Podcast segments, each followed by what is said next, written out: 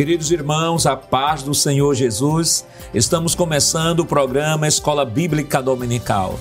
Seja muito bem-vindo, obrigado por nos deixar adentrar em seu lar, no seu trabalho, onde você estiver. Que Deus abençoe você e toda a sua família através da Rede Brasil. Hoje estudaremos a segunda lição deste novo trimestre com o tema Sal da Terra, Luz do Mundo. E para comentar esta lição, contamos com a presença do presbítero irmão Jonathan Lucena. Paz do Senhor, irmão Lucena. A parte do Senhor, pastor Nando Jackson. E contamos também com a participação do presbítero irmão André Santos. Paz do Senhor, irmão André. Paz do Senhor, pastor Nando Jackson. Nesta lição, estudaremos sobre uma das principais metáforas utilizadas por Cristo para ilustrar o caráter e o testemunho do autêntico cristão. Veremos também as principais características do sal e da luz, de acordo com as Escrituras e a sua aplicação à vida cristã. E, por fim, qual deve ser a conduta do discípulo de Cristo no mundo. Hoje, esta semana, nós estamos estudando a lição de número 2. Aqui nós temos o nosso texto áureo da semana, que está baseado em Mateus, no capítulo 5, versículos 13 e 14, ou parte do texto de, do versículo 13, versículo 14, que diz: Vós sois o sal da terra, vós sois a luz do mundo. Presbítero Lucena, qual a verdade prática desta semana? Pois não, pastor. A verdade prática da lição desta semana nos diz o seguinte: a influência dos cristãos na sociedade é inevitável. Do ponto de vista bíblico, o mundo não pode estar indiferente aos verdadeiros seguidores de Cristo. Irmão André, quais os objetivos da lição desta semana? Sim, pastor. Os objetivos específicos da nossa lição esta semana são apontar a função do sal, destacar a função da luz e refletir a respeito da influência dos discípulos de Cristo no mundo. A leitura bíblica em classe para a lição de hoje está em Mateus, no capítulo 5, versículos 13 ao 16. Acompanhe conosco. Vós sois o sal da terra. E se o sal for insípido, com que se há de salgar? Para nada mais presta, senão para se lançar fora e ser pisado pelos homens. Vós sois a luz do mundo. Não se pode esconder uma cidade edificada sobre um monte nem se acende a candeia e se coloca debaixo do alqueire, mas no velador, e dá luz a todos que estão na casa. Assim resplandeça a vossa luz diante dos homens, para que vejam as vossas boas obras e glorifiquem a vosso Pai que está nos céus. Queridos irmãos, esta semana nós estamos estudando a segunda lição do novo trimestre, segundo trimestre de 2022 com o tema Sal da Terra e Luz do Mundo. Semana passada, nós trabalhamos aqui a lição introdutória, a lição de número 1, um, que tinha como título o Sermão do Monte, o caráter do reino de Deus. Naquela lição, nós falamos sobre o Sermão do Monte, né, o nome do sermão, Sermão do Monte, Sermão da Planície ou Sermão da Montanha, nós aprendemos isso.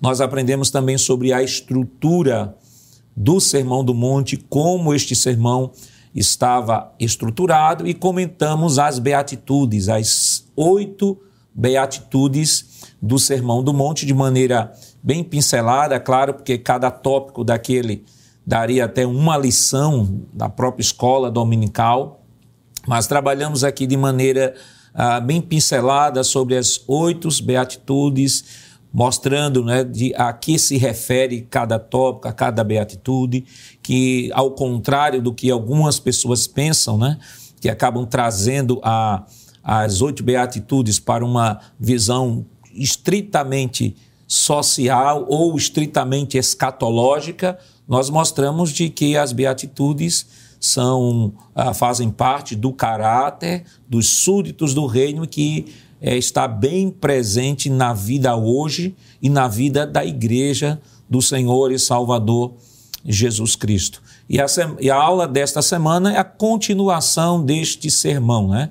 Do versículo 1 ao versículo 12, foi trabalhado as beatitudes do reino.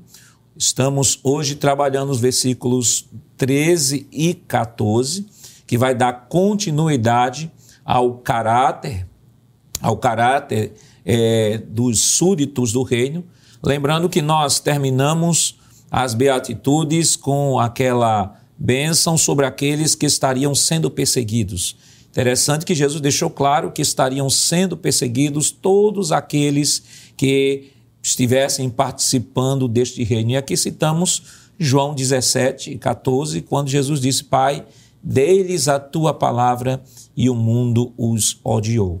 Então, na lição de hoje, estamos falando de uma lição, esta, esta última beatitude, que é a beatitude da perseguição, é a beatitude da transição do texto que nós estamos estudando esta semana. Enquanto aquela beatitude, a última, mostrou a posição do mundo em relação ao cristão, hoje nós estaremos estudando a posição do cristão em relação ao mundo. Então, estudar sobre o sal da terra, a igreja como sal da terra e luz do mundo, é um desafio, né, irmão Lucena, para a igreja hoje. Com certeza, pastor. É o, a forma prática né, de Jesus mostrar como esses cristãos agem dentro do contexto é, do mundo, não é? Que a gente sabe que mundo aqui se refere à sociedade, à, à vida interpessoal de um modo geral. E isso nos faz refletir sobre qual deve ser a conduta e o comportamento. É interessante apenas refletir, lembrar de que todo o Sermão do Monte vai apontar para isso, não é? As qualidades e, sobretudo, a, a esfera de atuação, como deve ser realmente identificado o autêntico servo de Deus. E essas duas figuras, não é? ou essas duas metáforas que Jesus se utiliza para ilustrar o caráter e o testemunho, é, é muito boa que essa lição vai tratar especificamente sobre isso, porque de fato mostra quais devem ser não é? o comportamento do cristão é, no mundo, de um modo geral. Então vamos começar com algumas considerações sobre o sal, né? uma das metáforas né, utilizada pelo Senhor Jesus para descrever o caráter do reino. Lembrando a você, de repente, você pode dizer, mas pastor, o que é que significa metáfora? O que é isso? A metáfora é uma comparação em que um elemento é, imita ou representa outro, mesmo esses dois elementos sendo completamente diferentes. Na metáfora é sempre usado o verbo ser ou estar, diferente da símile. Né? A símile vai dizer assim: o reino de Deus é como. Isso é uma símile, está dando uma comparação. Quando é metáfora, ela é logo direto, né?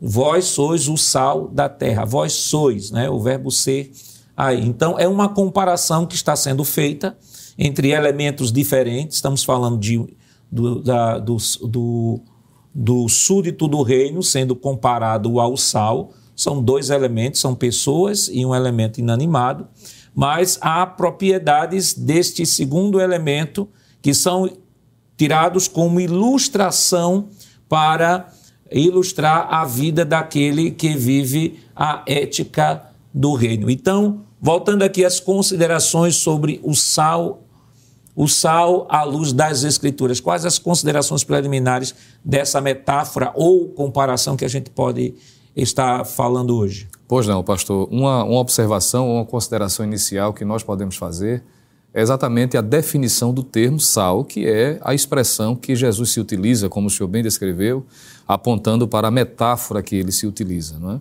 E a palavra sal, ela tanto no Antigo como no Novo Testamento, ela possui basicamente o mesmo significado, que diz respeito a ser dispersado, ser dissipado, salgar e também temperar. E a gente vai entender o porquê que há essa abrangência de significados. Quando nós olhamos a Bíblia de um modo geral, vamos perceber que a palavra sal ela aparece de forma corriqueira. E daí a sugestão não é de vermos a sua ocorrência no Antigo Testamento. E a palavra sal ela aparece pela primeira vez em Gênesis capítulo 14, versículo de número 3, e até chegar ao o texto de Sofonias capítulo 2, versículo 9, há quem informe que ela, a palavra sal aparece aproximadamente 30 vezes no Antigo Testamento. Isso aponta, entre outras coisas, para a, a, familiaridade que o sal tinha no, no, contexto do Antigo Testamento. É algo bem importante. É interessante, inclusive, presbítero Lucena, é, corroborar, apaixonado Jackson, de que essa ideia de mostrar ou pesquisar, não é, entender dentro das escrituras aonde aparece a ocorrência do termo é um elemento comum à cultura. Então ele está dentro do universo é, cultural dos discípulos, está dentro do universo cultural do próprio Cristo, de uma maneira geral. Ela perpassa né, do Antigo Testamento, vindo por todo o contexto bíblico, até alçar a ideia de metáfora, até, a, até o próprio Jesus utilizar isso daí de uma maneira é, é, a ensinar, e esse ensino ele está corroborado, inclusive culturalmente, no Antigo Testamento, na, na, palavra de Deus. Né? E quando a gente fala de sal no Antigo Testamento, irmão Luciano, irmão André, lembramos uma primeira coisa que vem à mente é a estátua de sal da mulher, é, de, da Ló, mulher né? de Ló. Mulher de Ló, considerando que aquela região ali é, temos um mar morto, né, que a densidade de sal ali, a quantidade, a abundância de sal ali é muito grande, então não teria como deixar passar desapercebido este elemento, tanto no Antigo Testamento como também no Novo Testamento, porque nós temos Jesus aqui usando este elemento que não é uma coisa desconhecida do povo da sua época, porque isso tinha, de certa forma, em abundância naquela região.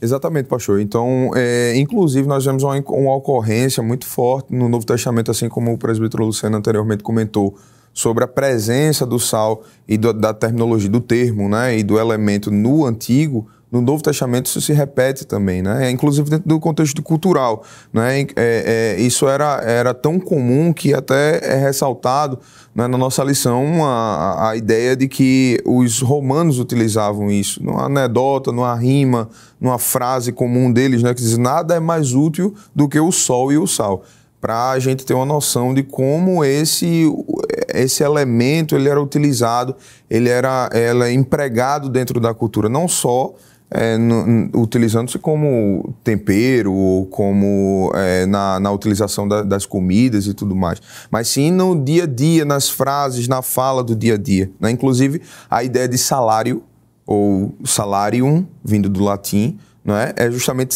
dinheiro de sal. Então, essa perspectiva de você trazer é, a ideia do sal para dentro do ensino, como Cristo fez, é trazer uma, um contexto comum, cotidiano, né, para ensinar uma perspectiva bíblica, uma, uma perspectiva espiritual, né, inclusive dizendo, é, ressaltando, né, sempre de que o próprio Paulo utiliza também a ideia de sal. No Novo Testamento, como disse, culturalmente, e dentro do contexto bíblico também. Paulo vai dizer, olha, sua palavra seja sempre temperada com sal, não é? Dando a ideia de equilíbrio, dando a ideia de, de uma certa maturidade na fala, no intuito de utilizar o sal para comparar a ideia de que a fala ela precisa ser, é, ela ter gosto, né? Ela precisa ter um gosto, ela não pode ser uma, uma coisa simplesmente insossa ou desequilibrada, que nesse sentido é o que Paulo está utilizando, né? Em Colossenses capítulo 4, versículo número 6. E aí, portanto, a gente entende que no Novo Testamento, na realidade, a ideia geral, a ideia comum do sal é justamente trazer a, a compreensão de que o, o comportamento do crente, o comportamento do cristão, o comportamento de qualquer pessoa que sirva ao Senhor Jesus, ele deve ser equilibrado, ele deve ser diferenciado. O sal ele tem esse, essa, essa conotação no Novo Testamento, tanto no Antigo como no Novo. Né? Ele traz essa perspectiva de o indivíduo, dentro do seu equilíbrio cristão, é, trazer um comportamento, uma atitude, uma, uma, uma fala é, equilibrada e moderada mediante os ensinos das, das Escrituras Sagradas. E o interessante, irmão Luciano, é que Jesus traz a partir de elementos, né? Elementos que são do contexto da época. Ele usa o dia a dia, é, elementos do dia a dia da sociedade do primeiro século para trazer verdades espirituais. Isso nós chamamos da, de pedagogia de Jesus. E a pedagogia de Jesus ela não tinha nada de complicado, né? Por isso que ele utilizava os elementos do dia a dia para que as pessoas pudessem entender a profundidade das verdades espirituais do reino. Com certeza, pastor. E principalmente, como o senhor destacou, né?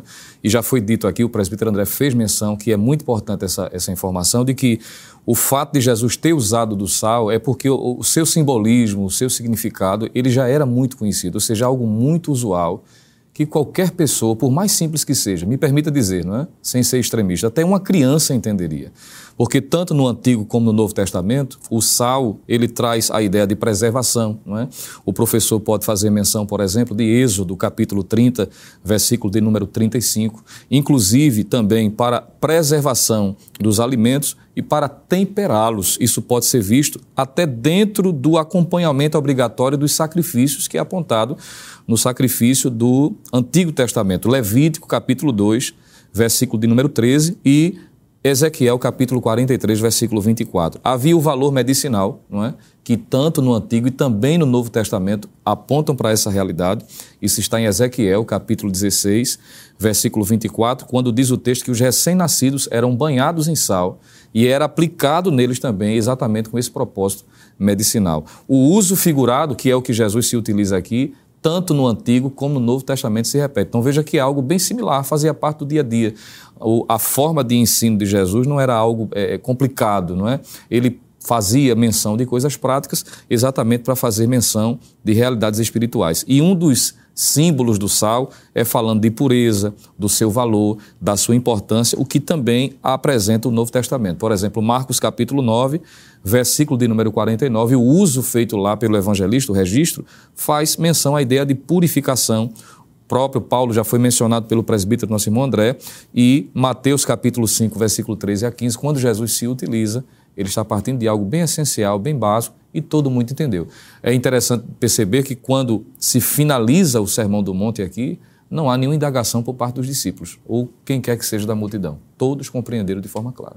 Perfeitamente. E, e é importante, né, pegando a pedagogia de Jesus, lembrar os professores de que na exposição desta lição é importante que o professor procure, procure de maneira clara, de maneira objetiva, né, trazer o conteúdo, não só fazer apenas uma exposição, não leia a lição em sala de aula. Né? Há professores que apenas leem a lição e não comentam, leem a lição e não dão oportunidade ao seu aluno. Então, este momento é um momento em que você, como a lição está bem prática, falando sobre sal, qual é a dona de casa que não sabe o que é sal, né? Entendeu? Então é importante que você aproveite esse conteúdo que os, que as, os irmãos, as irmãs já conhecem e possam trazer lições específicas, né, de maneira clara, de maneira objetiva. Lembrando também, como estamos no início de um trimestre, importante, professor, que você pegue lá a sua caderneta da sua classe, procure verificar os alunos que não frequentaram ou que estiveram faltando com frequência no trimestre passado. Veja, anote o nome dos alunos, ligue para eles se estiver doente ou precisando de uma visita. Se reúna com a classe, vá fazer uma visita, mas nunca deixe um aluno para trás. A escola bíblica dominical ela não é apenas uma escola onde se faz uma exposição de conteúdo todos os domingos. Ela também é uma grande sala de discipulado cristão. Ou seja, nós não apenas nos comprometemos com a comunicação do conteúdo à mente do aluno, mas nos preocupamos, acima de tudo, com a formação do caráter do aluno. E a formação envolve também não só exposição em sala de aula, mas também visitar, orar por eles, orar com eles, fazer uma consagração é importante, principalmente porque esta lição deste trimestre está apontando sobre o caráter do reino de Deus e o caráter dos súditos do reino. Mas qual é de fato a função do sal na Bíblia? Quais aplicações Jesus quis dar ao sal? Mas isso é claro, nós estaremos comentando depois do nosso rápido intervalo. Voltamos já.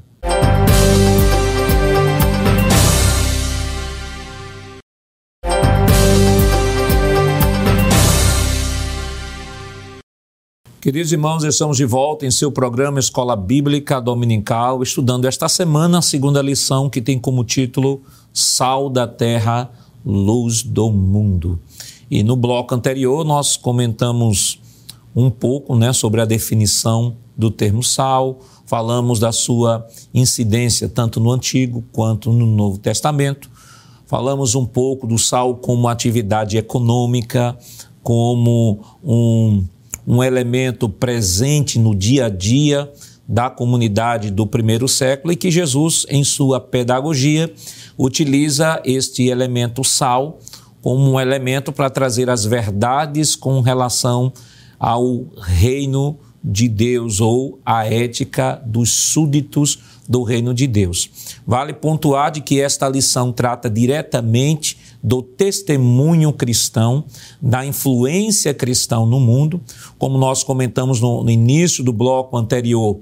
A última beatitude mostrou a perseguição do mundo ao crente, aquele que tem a palavra de Deus, aquele que é nascido de novo. Jesus mostrou que os súditos deste reino seriam perseguidos neste mundo, porque os súditos do reino não fazem parte deste mundo, fazemos parte de outro mundo, que é a nossa esperança de um dia estar com o Senhor. Paulo nos diz em Filipenses 13, 20 que a nossa cidade está nos céus, a nossa cidadania divina nos dá direito com toda certeza e esperança de um dia estarmos para sempre com o Senhor, como ele prometeu lá em João, no capítulo 4, digo capítulo 14, versículos do 1 ao 4. Então, estamos falando, quando falamos do sal e sal e luz, estamos falando da influência do cristão no mundo, que poderíamos até relacionar também esta lição dentro da chamada mordomia da influência que é a capacidade, irmão Lucena, que o cristão tem de influenciar o mundo a partir deste, desta nova vida que ele vive agora em Cristo Jesus. E agora o cristão, como sal da terra, ele se contrapõe à corrupção deste mundo. Isso mesmo, pastor. É, é a forma prática de se entender o porquê de Jesus ter usado a figura do sal. Né? Já, já foi informado aqui no bloco anterior que uma das utilidades do sal era para preservar os alimentos. É bom que se lembre, por exemplo, que tanto no Antigo como até mesmo no Novo Testamento não se tinha a condição de refrigeração que nós temos hoje. Então, os alimentos para serem conservados em longas jornadas, em viagens, ele era aplicado nesse alimento o sal porque evitava a putrefação, a deterioração daquela, daquele alimento, daquele, daquele objeto que estava sendo preservado. Então a ideia aqui é exatamente essa: o crente como sal da terra ele se contrapõe à corrupção, à corrupção do mundo, uma vez que a, a própria Bíblia vai dizer de que o mundo é caracterizado como sendo não é, um mundo em decomposição. É o que Paulo vai dizer, por exemplo, em sua geração, em Filipenses capítulo 2, o versículo de número 15, ele vai chamar de que aquela geração era corrompida e perversa. Algo que já em Gênesis 6 e 5 já era caracterizado dessa forma. Então, o crente como sal, ele vai regredir, ele vai impedir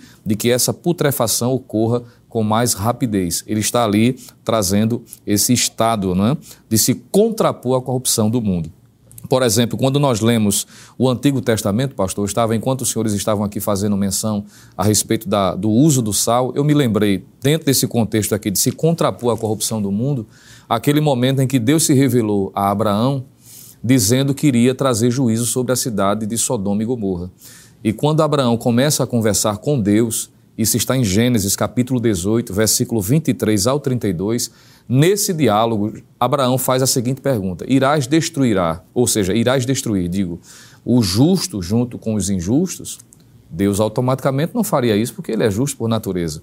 Aí Abraão disse assim: se na cidade tiver 50 justos, o, o Senhor vai destruir? Deus disse: Não, por amor aos 50 eu não vou destruir. Só que Abraão sabia que não tinha essa quantidade de justo lá. E foi cada vez mais diminuindo até chegar ao número de 10.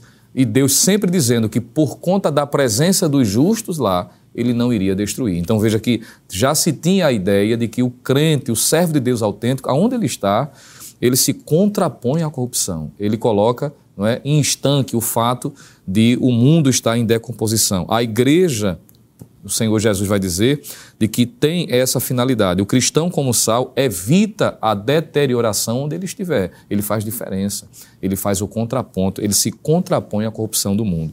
Paulo vai dizer de que o Espírito Santo na igreja é que se opõe não é, ao fato de o mundo não se deteriorar por completa, porque a igreja tem a presença do Espírito Santo nela e age como sendo um contraponto. Isso está em 2 aos Tessalonicenses, capítulo 2, versículo de número 7. E eu acho interessante o que Paulo vai dizer também na sua primeira epístola a Timóteo, capítulo 3, versículo de número 15, quando traz algumas recomendações àquele jovem obreiro, ele diz o seguinte: Mas se tardar, para que saibas como convém andar na casa de Deus, que é a igreja do Deus vivo, a coluna e firmeza da verdade. Está aqui a igreja como sal, está aqui o crente como sal, não é? Fazendo a diferença. A igreja, alguém disse, é o freio moral do mundo, pastor, que está em corrupção. Então, quando Jesus disse, vós sois o sal, ele está mostrando o crente, a igreja de um modo geral, se contrapondo à corrupção do mundo.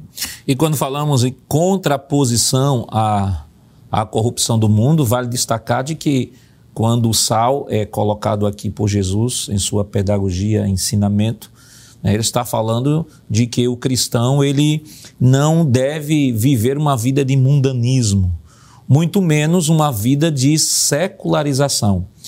E aí, quando falamos de testemunho, né, de viver testemunho, é interessante é que esta ideia de sal, né, vós sois o sal da terra, irmão, irmão é, André, é, ele não deve perder a sua essência, né? Sal da terra fala que ele não deve perder a sua essência. Logo, está falando de um testemunho cristão em meio à sociedade. Em nenhum momento está se colocando aqui de que o cristão ele tem que viver uma vida em, é, completamente isolada, porque esse foi um movimento do século V lá, o monasticismo, né, onde as pessoas entendiam que para viver uma vida de santidade deveriam viver isoladas da sociedade, se isolavam em mosteiros aí, achando de que estavam dando um verdadeiro testemunho de fé ao se isolarem completamente para se dedicar a Deus. Quando, na verdade, o, o Senhor Jesus vai na, na, na, contramão de tudo isso. Ele diz: olha, você vai ter que ser, vai ter que dar testemunho, vai ter que viver na sociedade uma vida de santidade em meio a uma sociedade corrompida. Daí não se deve perder a sua essência a despeito da corrupção da sociedade. Exatamente, pastor. Absolutamente. Então, é, partindo desse princípio, a gente percebe que é, se o sal ele perde a essência dele, ou seja, as características principais dele, ele não serve mais para o propósito definido anteriormente para ele né, que é o de conservar, que é o de, de, de, salgar, que é o de trazer sabor, trazer equilíbrio de uma maneira geral. A gente vê lá em Levítico, capítulo número 2, versículo número 13, que o sal já era utilizado no Antigo Testamento, já foi citado pelo presbítero Lucena, é, já era utilizado no Antigo Testamento como, como símbolo de preservação. Né? Ou seja, é, é, era oferecido sacrifício e o sal era colocado lá como símbolo de preservação, como símbolo de constância. Né? Se o crente ele perde de alguma maneira essa constância que é simbolizada nos sacrifícios do Antigo Testamento, né? Aí Hebreus, voltando a citar Hebreus como sombra das coisas futuras, o sal de alguma maneira era sombra é, da, da, do comportamento, do caráter do, do, do, do crente do caráter do servo de Cristo. Então, se ele perde a essência dele, se ele perde aquele, ou seja, eu gostaria de utilizar a essência aqui no sentido de propósito, né? no sentido de propósito fim para a vida do indivíduo, para a vida do crente, para a vida do cristão. Se ele perde a essência dele, ele não serve mais para nada, que é o que o próprio Jesus chega a mencionar. Apesar de ser uma palavra forte, apesar de ser uma palavra incisiva, é de fato o que a Bíblia nos mostra, é de fato o que a Bíblia nos diz. E aí é interessante notar que uh, o sal citado lá em Mateus 5 e 13, alguns comentaristas chegam a citar, chegam a dizer que o sal era, era conseguido naquele, naquele período ali do, de Jesus e da Palestina naquela época em rochas. Era um sal de origem fóssil.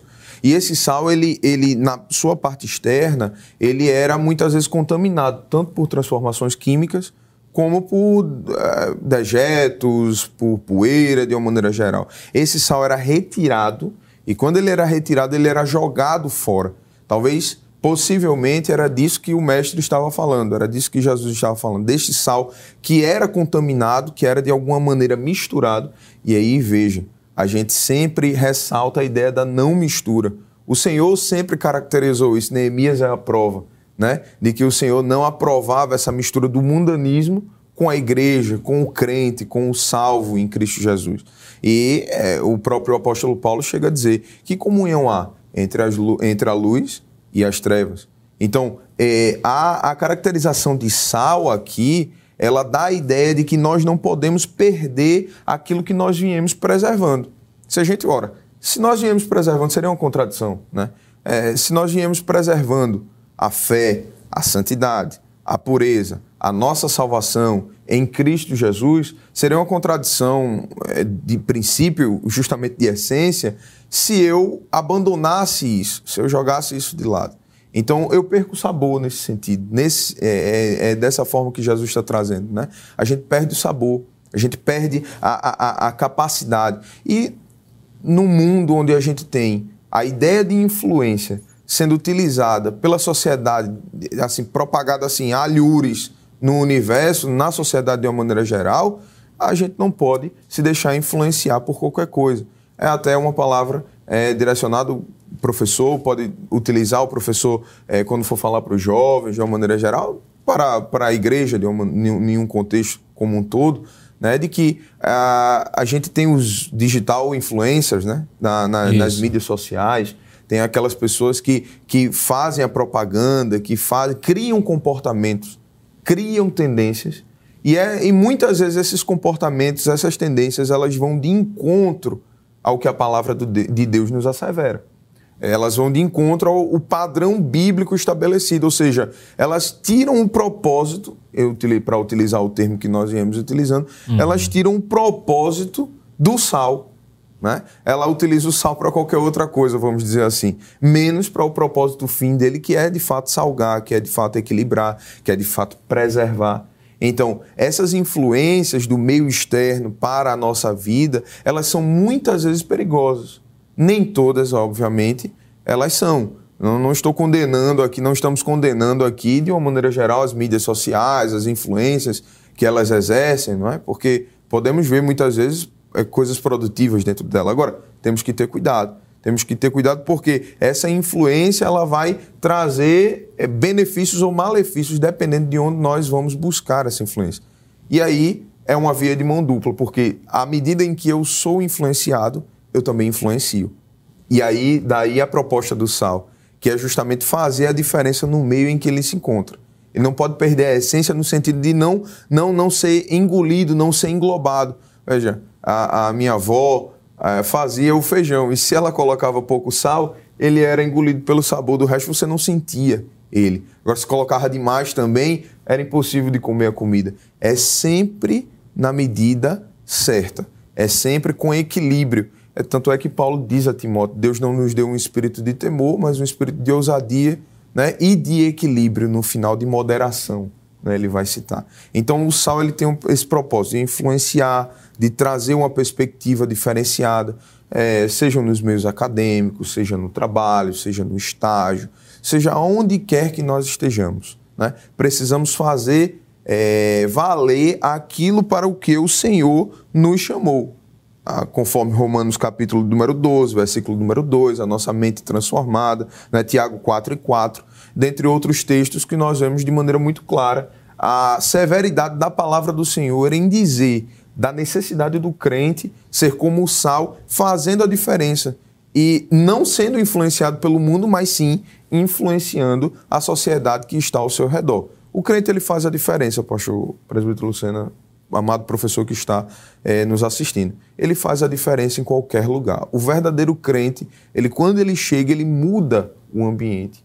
Né? O bom cheiro de Cristo, como diz o apóstolo Paulo, é, traz uma, uma diferenciação no local em que este, este crente, este cristão, ele está. Então, o, o sal, ele é, é, é, vem de pitada, né? E aí, quando ele é colocado ali, ele dá um sabor diferente ao contexto em que ele está. E aí, irmão, Luciana, quando falamos de sal como o sal como, como sal, estamos falando de identidade, né? Talvez alguém pode dizer, mas o sal ele não é misturado com, com a comida, né? Para dar o, o, sabor. Isso estaria falando de quê? Estaria, uh, estamos falando da influência do sal na comida. E aqui, na aplicação aqui, a influência do cristão na sociedade. Porque foi dito aqui que o sal, quando ele se mistura com elementos estranhos, para que, é que ele servia? Para nada, só para ser lançado no chão e, e ser pisado pelos homens.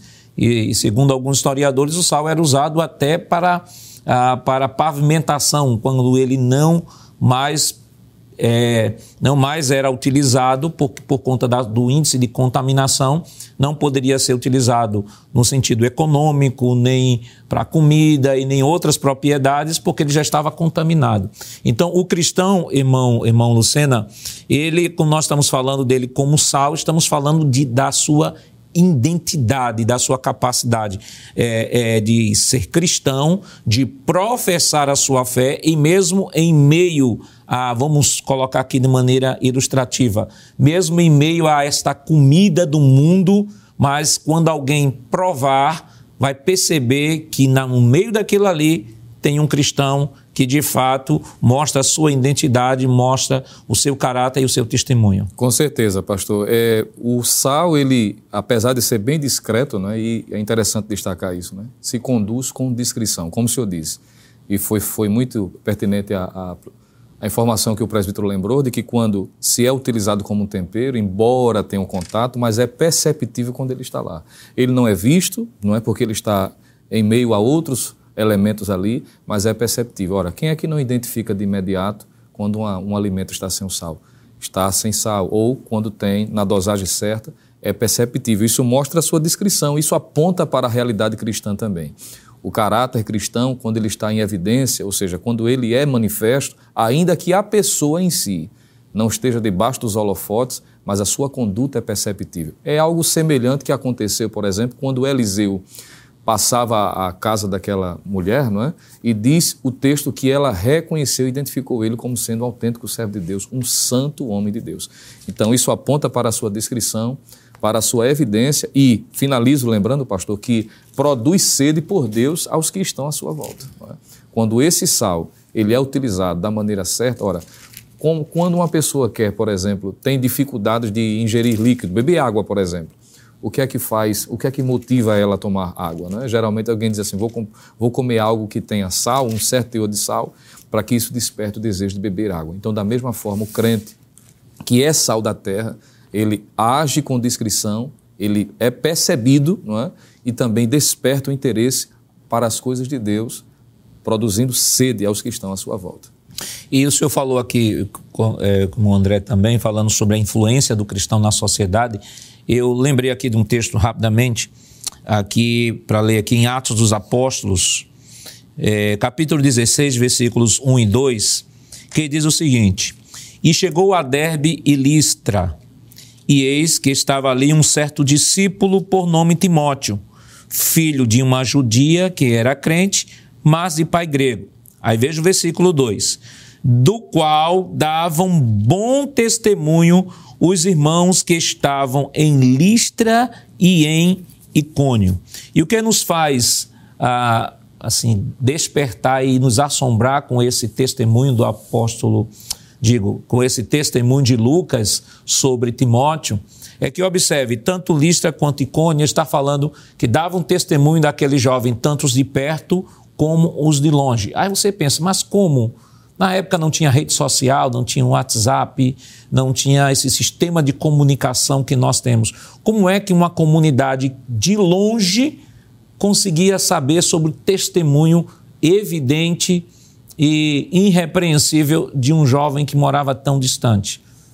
A sua influência era tão grande, seu testemunho era tão grande que ele era falado por todos. E é justamente este sal da vida de Timóteo que, que estava salgando a, a sociedade de sua época, e foi justamente é, este jovem que Timóteo, que digo que Paulo, o pega e o traz porque percebe que aquele jovem ele tinha não só um testemunho, mas tinha uma grande chamada de Deus. Além de sal da terra, que, outro, que outra metáfora Jesus utiliza para descrever o caráter dos súditos do reino. Mas isso é claro, nós estaremos comentando depois do nosso rápido intervalo. Voltamos já.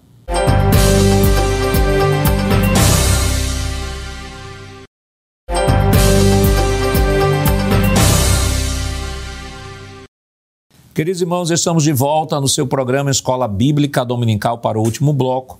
Da lição desta semana, estamos estudando a lição de número 2, que tem como título Sal da Terra, Luz do Mundo. E no bloco anterior, nós comentamos o cristão como sal da terra, nesta metáfora que Jesus utiliza no Sermão do Monte. E ficamos de comentar agora Jesus, a luz do mundo.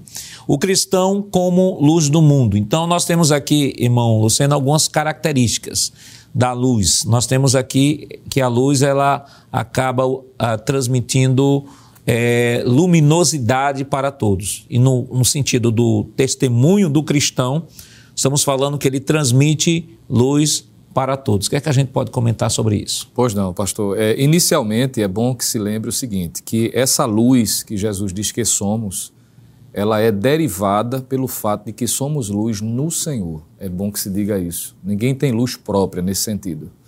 A Bíblia vai dizer, por exemplo, o apóstolo Paulo, ao escrever aos Efésios, capítulo 5, versículo 8, ele usa a seguinte expressão: Porque noutro tempo eres trevas, mas agora sois luz no Senhor. Andai como filhos da luz. Então, nós, a partir do momento que passamos pelo novo nascimento, temos de Deus esta luz que ilumina em todo lugar que nós estamos. É uma incoerência alguém dizer que está em Cristo e não ter a luz de Cristo. É? O apóstolo Paulo, a propósito, vai dizer que, como cristãos, somos luz no Senhor, nós devemos resplandecer como astros no mundo. Já foi citado esse texto, mas é bom que leiamos novamente.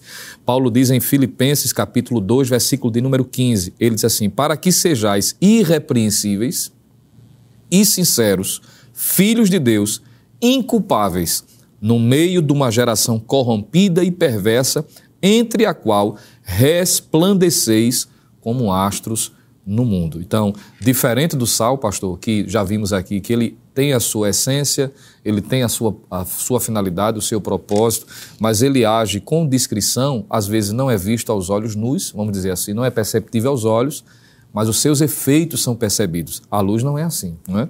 A, diferente do sal, que não é visto em ação, a luz só tem o seu devido valor quando é percebida. E o próprio Jesus vai dizer isso.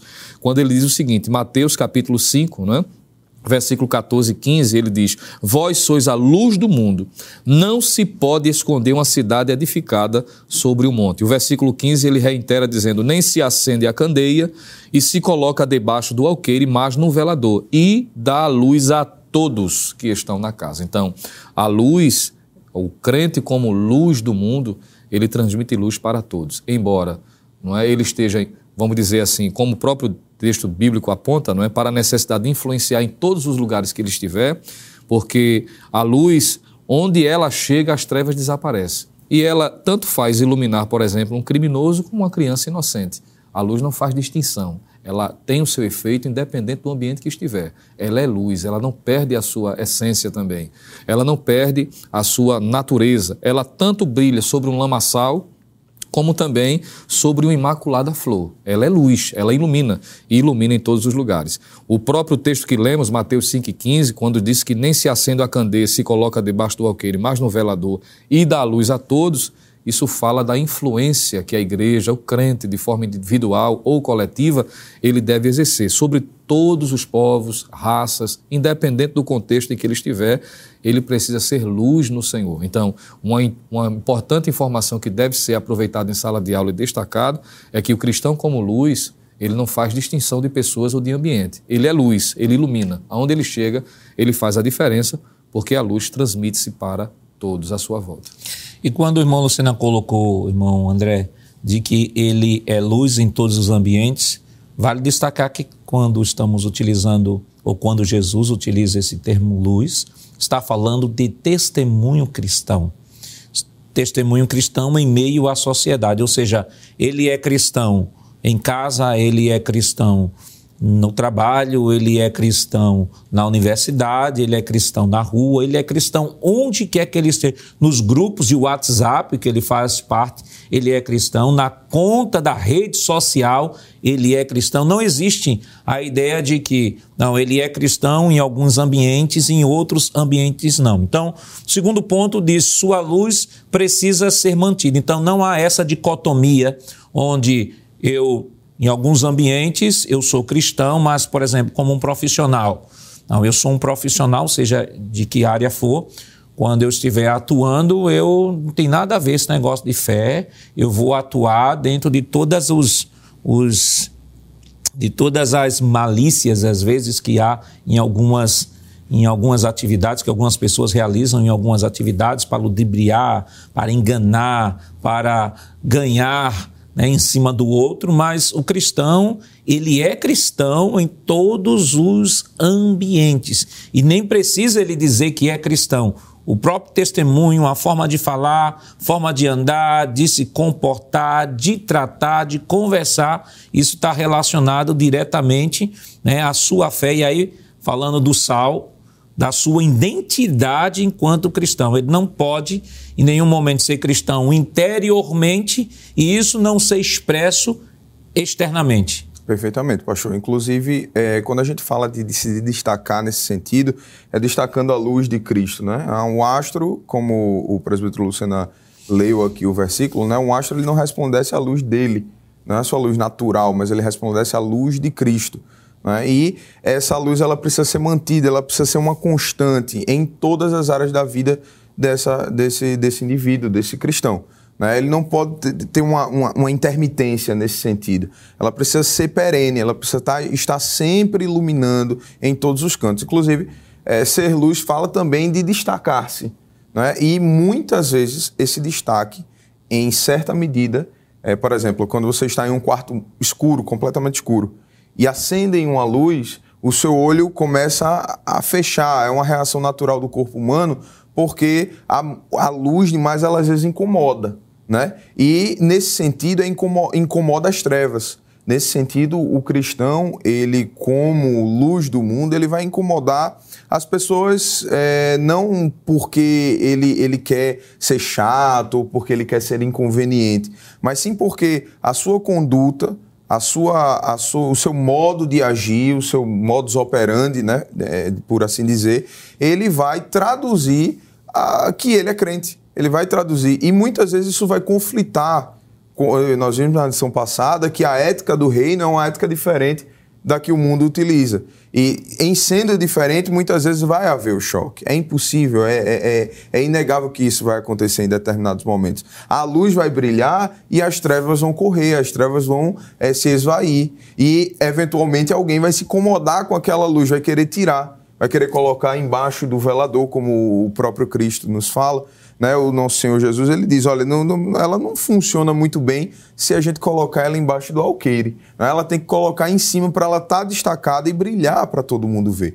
É interessante, pastor, citar um exemplo bíblico nesse sentido. É, Atos 11, 26, ela nos fala de um, um exemplo clássico, que é a própria igreja de Cristo. Né, em seu início. E sucedeu, em 11, 26 de Atos, e sucedeu que todo um ano se reuniram naquela igreja e ensinaram muita gente em Antioquia, foram os discípulos pela primeira vez chamados cristãos. Veja, pastor é, presbítero Lucena, professor que está em casa nos assistindo, você que está nos assistindo, de que o verbo aqui está na voz passiva. Eles foram chamados. Eles não se chamaram cristãos. As pessoas que olharam para a igreja e perceberam a presença de Cristo dentro daquela igreja dentro daquelas pessoas, dentro daqueles discípulos. Isso é muito interessante, isso é muito importante. É para que nós entendamos que a pessoa vai olhar para a gente, as pessoas vão olhar pra, para nós como luz e vão chamar em nós essa luz, vão perceber em nós essa luz. Quem vai fazer? Essa é uma atitude é, reversa né, do mundo para conosco. Vão olhar para a gente, ver a diferença, ver que nós estamos brilhando e ver que nós estamos fazendo é, algo de diferente nesse mundo. Irmão Lucena, já dizia um certo escritor que a nossa vida será a única Bíblia que as pessoas lerão em toda a sua vida. Isso traduz muito esse conceito de luz do mundo e que a luz não deve se misturar com as trevas e glorificar o nome do Senhor, porque o Senhor Jesus diz: Assim brilhe vossa luz diante dos homens, para que vejam vossas boas obras e glorifiquem a vosso Pai que está nos céus. Muitas pessoas não terão nem, às vezes, a oportunidade de abrir uma Bíblia, mas verão uma Bíblia viva, não a tradução viva, né? Uma Bíblia viva. E aí eu queria pegar um gancho rapidamente no texto aqui de Paulo, 2 Coríntios, 2 Coríntios no capítulo 3, quando ele diz, versículo 18, que diz assim: Mas todos nós, com cara descoberta, refletimos como espelho a glória do Senhor, somos transformados de glória em glória na mesma imagem, como pelo Espírito do Senhor. Ele diz: Mas todos nós, com cara descoberta, refletimos como espelho a glória do Senhor. Então não tem como um cristão verdadeiro se esconder. Com certeza, pastor. É incompatível, não é? Se ele é luz, que é o reflexo da sua identidade como sal, automaticamente ele vai ser percebido. E essa percepção não é para o engrandecimento dele, mas aponta, não é?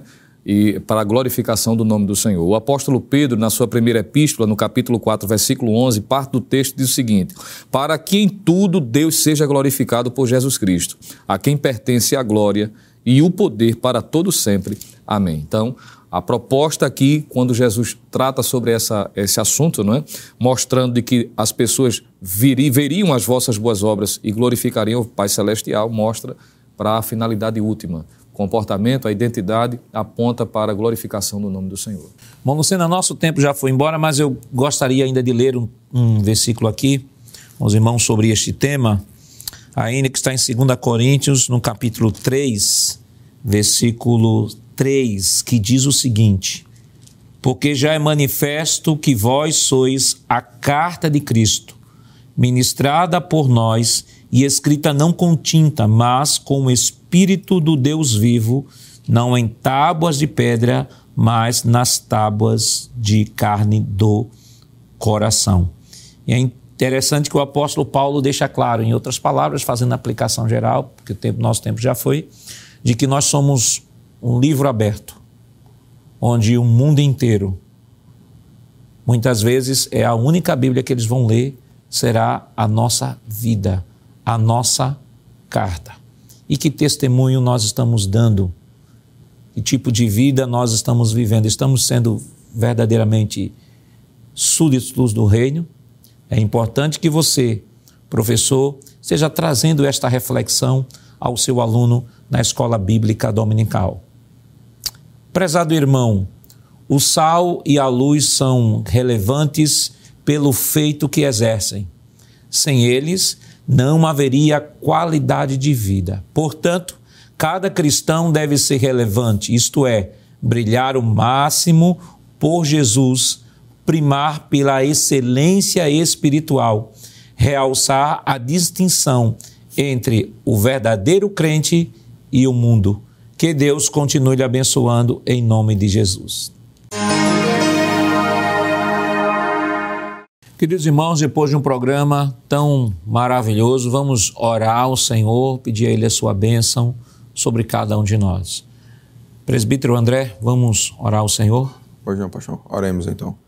Pai Santo e Eterno, em Tua presença nós estamos, Senhor, te agradecemos pela oportunidade de termos estudado a Tua palavra, Senhor, esta lição possamos aplicar em nossos corações, que possamos, Senhor Jesus, dar a melhor aula possível, Senhor, dentro do nosso alcance, debaixo da tua misericórdia, Senhor. Ajuda cada filho e servo teu. Te agradecemos por tudo. Abençoa nosso pastor presidente, a Rede Brasil de Comunicação. Te louvamos por tua misericórdia e por tua graça. Em nome santo de Jesus, que vive e reina para todos sempre. Amém. Chegamos ao final do programa de hoje, onde estudamos a segunda lição com o tema Sal da Terra, Luz do Mundo. Na próxima semana estudaremos a terceira lição com o tema Jesus, o discípulo e a lei.